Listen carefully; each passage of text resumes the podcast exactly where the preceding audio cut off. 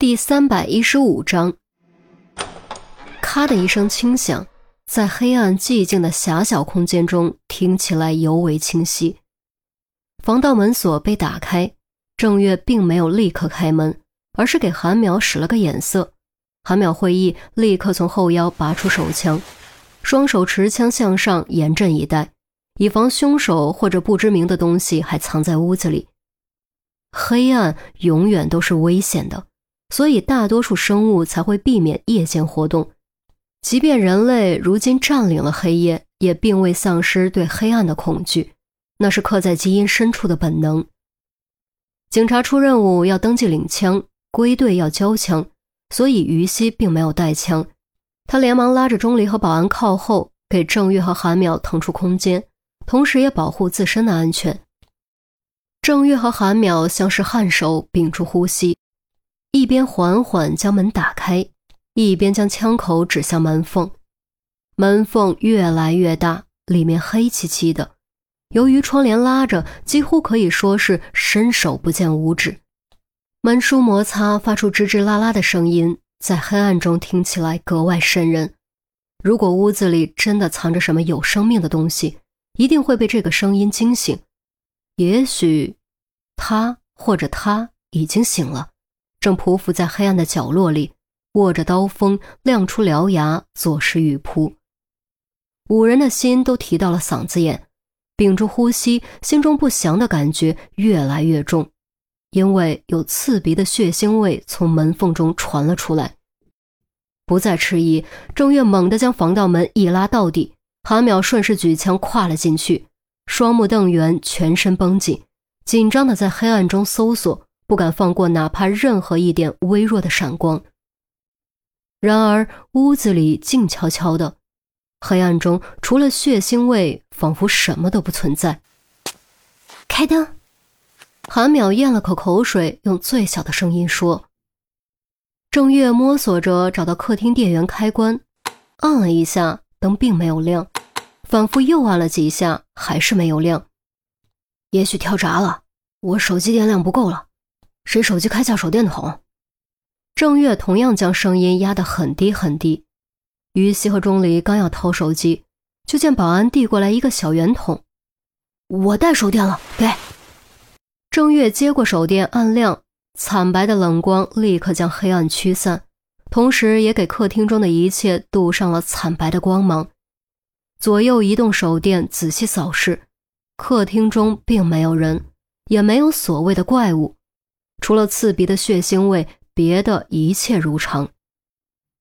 地上，茶几和电视柜中间的地上，于西眼尖，终于在地面上找到了蛛丝马迹。郑月将光圈下移，对准于西所指的位置，果然也有所发现。只见茶几和电视柜中间的地面上有一条拖拽痕迹，旁边还有几个奇怪的印记，看起来像是脚印。却比常人的脚印大很多。你们先别进来，我去看看电闸。郑月转头叮嘱，然后看了韩淼一眼。韩淼立刻会意，握紧手枪，跟在郑月身后。每当郑月将手电对准一个房间，他的枪口也会随之对准。两人越走越远，很快转弯，消失在视野中。于西、钟离还有保安三人在门口紧张等待。突然听到黑暗中传来“砰”的一声，不是枪声，而是瓷器坠地的破碎声。三人的心顿时提到嗓子眼儿，正想冲进来，就听郑月尴尬的声音传来：“哎，没事没事，是我不小心碰到了东西。”话音刚落，灯光骤然闪亮，光明降临，黑暗退散，所有房间都亮了。眼睛刺痛，三人下意识抬手挡住。尽快缓和后，才眯着眼睛放下来。郑月和韩淼重新出现，韩淼将手枪塞回枪套，用无语的眼神瞪了郑月一眼，显然刚才也被吓得不轻。哼，怪我喽。郑月耸耸肩，抬手用大拇指指了指餐厅：“啊，跳闸了而已，已经搞定了。带上鞋套进来吧。”于西让保安留在门口，和钟离穿上鞋套走进客厅。终于看清了地面的痕迹，那暗红色的拖拽痕迹的确是血痕，位于两侧的巨大印记同样是血印，血印又窄又长，左右交替。从分布规律和形状上看，的确像是脚印。其中相对较完整的一个，赫然长达三十厘米左右。往前走两步，再往窗户的方向看，也就是拖拽痕迹的前方，还有几个不完整的血手印，旁边吊着一个手机，可以很轻易地脑补出一个人被另一个体格巨大的人拖在地上挣扎的画面。尸体呢？没有找到尸体吗？暂时没发现，柜子还没看。分头找找吧，注意戴手套。哦，还有那个卫生间和厨房，看看有没有血迹残渣什么的。残渣？怎么会有残渣？保安探头探脑，一脸紧张。碎尸呗，你没听过吗？郑月说的很自然，以前他就跟着陆明破过一起碎尸案，凶手手段残忍至极，将受害人切碎冲入下水道，幸好血迹没有冲洗干净，成功提取到了 DNA。否则还真不一定能将其绳之以法。保安闻言，顿时吓得面色发白，连忙往后退。别说保安，于西都觉得胃里有点不舒服。戴好手套，见钟离正盯着地上的血迹发呆，不由轻轻碰了他一下。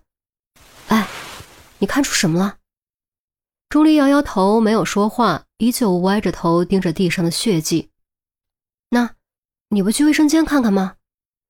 于西将手套递到钟离面前，钟离这才收回目光，接过手套戴好，开始对其余房间进行检查。片刻后，四人重新回到客厅。主卧没有，柜子底下只要能藏人的地方我都翻遍了，别说尸体了，什么可疑的痕迹都没有。你们呢？副卧也没有，连血迹都没有。餐厅、厨房没问题，刀具没有血迹，下水池也没有血迹。郑月说完，看向钟离，韩淼和于西也都看向钟离。钟离食指顶着鼻尖，蹙着眉头，似乎正在思考。直到郑月喊他，才恍然回神，摇摇头，表示卫生间没有任何发现。呃，那就不是碎尸，对吧？保安心有余悸地问。郑月刚想回答，突然瞳孔急剧收缩，指着保安大喝一声：“别动！”保安本来心里就害怕，被这一嗓子吓得全身汗毛都竖了起来，僵在那里一动都不敢动，眼睛不停地往后瞟，以为自己身后有什么东西。往左闪一点，千万别碰门！郑月又喊了一声，保安连忙往左闪开，靠在墙上，和防盗门内侧来了个面对面。刹那间，他吓得脸色发青，差点晕过去。韩淼、于西和钟离也都转头看去，只见防盗门内侧印着个巨大的血手印，血手印掌心贴着一张帖子，帖子纯黑底色，上面写着两行红字，其色状若鲜血。阎王要你三更阎王要你谁敢留你到五？谁敢留你到五更？